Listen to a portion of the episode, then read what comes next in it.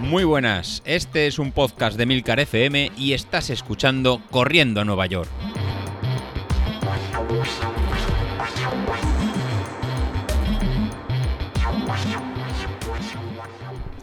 Muy buenos días, ¿cómo estáis? Soy José Luis. Bueno, estamos ya de, vuelta, ya ha pasado el maratón de, Castellón. Luego os cuento un poquito, un poquito más y más temas de como los maratones que han venido por Bilbao, de Bilbao y el 5 que ha habido en la, la Viduxo. Pero no quiero distraerme más y vamos a retomar eh, mi obligación de, ¿no? de los entrenamientos para el 10.000 de Corriendo Nueva York, que lo teníamos para el fin de semana del 9 de abril. Sí, chicos, lo tenemos, lo tenemos ahí. Empezamos el 17 de enero, eran 12 semanas. Ya no sé muy bien quién lo está haciendo, quién no lo, no lo está haciendo, ya que por en medio hemos tenido las maratones de Sevilla, la maratón de Castellón, la maratón ahora de, de Bilbao las medias maratones que se han apuntado Sauquillo y Gisasi, Laura la pobrecita que parece que no empezaba a correr, que estaba mala, que no podía grabar, que lo de la garganta, y ayer hizo seis horas corriendo. Sí, amigos, sí, está indispuesta, ha estado mala la pobre que ha enganchado un resfriado que parecía COVID, que parecía no sabemos, no sabemos qué. Y al final esta mañana, ayer, bueno, ayer se levantó y dijo, oye, mira, voy a ponerme zapatillas, me he apuntado a este reto de 6 horas y creo que a Cabezona no le, no le gana nadie. Y ha hecho, creo que ha sido 44 kilómetros a ritmito, ir haciendo, se quejaba que le duele las piernas, pero en los vídeos que ha compartido en Telegram se ha cambiado tres veces de, camiseta. Entonces, no sé si era un pase de modelos, un cambio de, de camisetas o una carrera. Así que Laura, esperamos el jueves o miércoles, ya no sé cuándo publicas, no nos acordamos, que nos cuentes cómo, cómo va. Y debilito, lo tenemos ahí el hombre que dice que nos reengancha, que, que no funciona. La verdad que cuando nos ponemos en ritmos exigentes de, tres horas y, y, no salir, pues nos cuesta. Así que da igual, eh, David, tira ya para adelante ponte ya al mono, sal a trabajar o búscate, si ahora sales con, con, la mujer que quiere hacer un 5 o un 10K, pues adelante. Pero bueno, retoma, ya el, mono de trabajo, que yo ya me lo he puesto, y hemos empezado a trabajar. Mi caso, este fin de semana, el domingo volví a hacer tirada larga, en toda la semana no, no salí porque me notaba todavía molestias de, del, maratón que, que tuve, ¿no? de, los cuádriceps eh, que acabé muy, muy cargado, pero era en estar cargado, más que, más que lesión. Y el domingo hice una, tirada suave a 5.20, 5.25, igual no, no tan suave.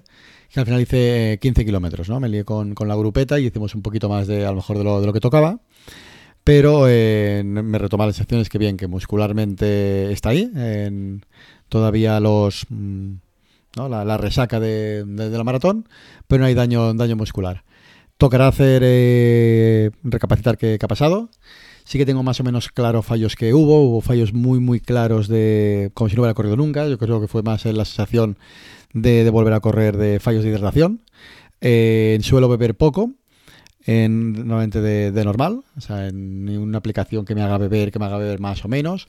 La típica aplicación que, me hace beber del reloj, el Sauquillo, no sé si te pasará a ti, lo que al final acabo haciendo es que los tres o cuatro días tomo más agua de, del habitual y me paso meando el, resto del día.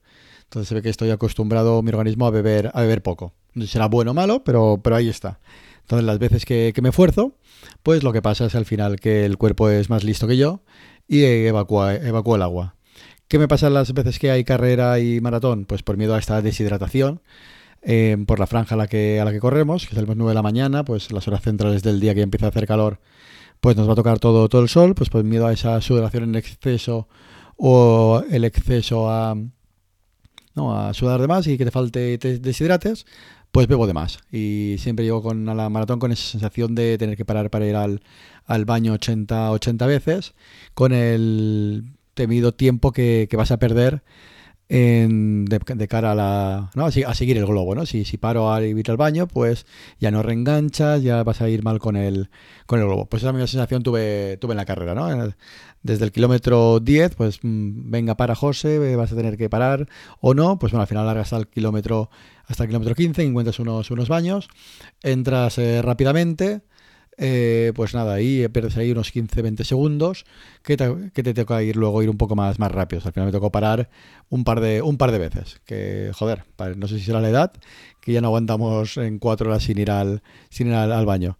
Eso junto con un par de mal habituallamientos, en que por las prisas abres mal una botella y te acabas, te, acabas mojando, lo que se tradujo en uno de estos habituallamientos, que el pantalón eh, se me mojara y eh, al final me produjo una rozadura en el, en el pantalón en considerable. Sabía que iba a rozar, sabía que eso me podía sufrir, pero eh, piensas que no va a hacer tanto como al final como al final ha sido. Y a lo mejor eso fue uno de los motivos de que al final pues tuviera alguna molestia muscular que me hiciera cambiar la pisada. Pero no le quito en mérito a eso. El Street me decía una hora 31, más o menos 5 minutos. Se alía por el 1.30, con lo cual estaba en mi cabeza el poder sufrir en los últimos kilómetros. Lo tenía, lo tenía claro. Pensaba que iba, que iba a sufrir, pero no sería muscular. Y al final en el 32, como, como os conté la semana pasada, pues de, cuádriceps y rodillas, pues me noté que, que no podía continuar. ¿Podría haber sido más conservador a 3 horas 40 o 3 horas 35, 31, 32 como comentaba Street? Por supuesto, pero en todas las carreras en, salgo en la horquilla, en la horquilla baja y el 3.30 pues llama mucho la atención y cuando no, haces caso a, a, lo que te marca, pues en un maratón pues eh, me suele pasar este, este resultado. Hay otros, a lo mejor como vosotros, que salís más, conservadores, hacer una primera parte más conservadora y apretar en la, segunda, o a la estimación que, hace Street, que posiblemente con las horas de entrenamiento que, yo hago y el voy corto de a lo mejor de kilómetros y sobre todo de, gimnasio, de, aplicar un poco, un poco más.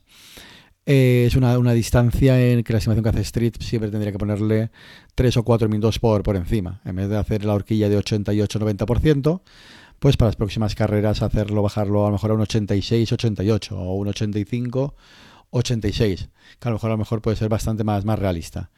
Entonces, si te encuentras eh, en ese corredor popular que puedes sacar horas, pero al final estamos sacando 45, 50, 50 kilómetros a la, semana, eh, creo que va a ser más realista una horquilla de un 85-86%. Si eres capaz de sacar más kilómetros, pues posiblemente eso se puede, cambiar. Del debate que se ha surgido esta, semana, pues si entrenar por vatios sí o no comentaba habilitos, yo lo tengo clarísimo y yo creo que todos los del grupo también, eh, por supuesto que sí. Por supuesto que sí, pero como comentaba incluso Ignacio, es, una herramienta. Es lo que te va a acompañar al, método. Entonces, si vemos que sistemáticamente, en mi caso, he fallado en el maratón y a lo mejor alguno más puede fallar en el, maratón, aún pese a entrenar por vatios, hay algo más que se, que se nos está perdiendo. Puede ser la alimentación, puede ser en trabajos complementarios o algún tipo de series o reestructuración, que es lo que para de cara a Valencia pues voy a estudiar bien y, cambiar. Eh, de cara a un 10.000 o una media maratón, pues con la metodología que hemos utilizado y en el grupo hemos visto que todos hemos mejorado marcas, eh, lo tengo más que validado, que funciona tanto a lo mejor la metodología como la, herramienta de entrenar por vatios al final el entrenar por vatios eh, lo que va a ser es eh, esta herramienta que nos va a modelizar y ajustar las, las series al esfuerzo de cada uno de, nosotros y cuando es una zona 3, una, una zona 4 o una zona 5, si además hay un en tu zona de entrenamiento hay un cambio de desnivel, pues sabes perfectamente en qué zonas de, específicas de tu, de tu curva estás, estás trabajando. Otra cosa es el que la metodología no se haya adaptado perfectamente a, esta distancia o no se hayan potenciado las adaptaciones que, tocan, que es lo que Antonio en este caso mi, mi, mea culpa enmigo mismo, que es para mejorar de, cara, de cara a Valencia y os contaré los, cambios que quiero hacer. Eh, uno de los principales pues, va a ser eh, trabajo más intensivo de, gimnasio, como por ejemplo estaba haciendo eh, Sauquillo. Entonces a lo mejor alguna de las series de entrenamiento base en quitarlas y cambiarlas por entrenamiento específico de, gimnasio para los grupos musculares de, correr. No simplemente es ir al gimnasio, sino ir, ir gimnasio y hacer lo que, lo que toca. Si es ir a mirar o pasear el palmito, Carlos, ¿tú no estás haciendo eso? No lo sé, luego se lo preguntamos el viernes, que nos conteste. Igual no, igual no sirve.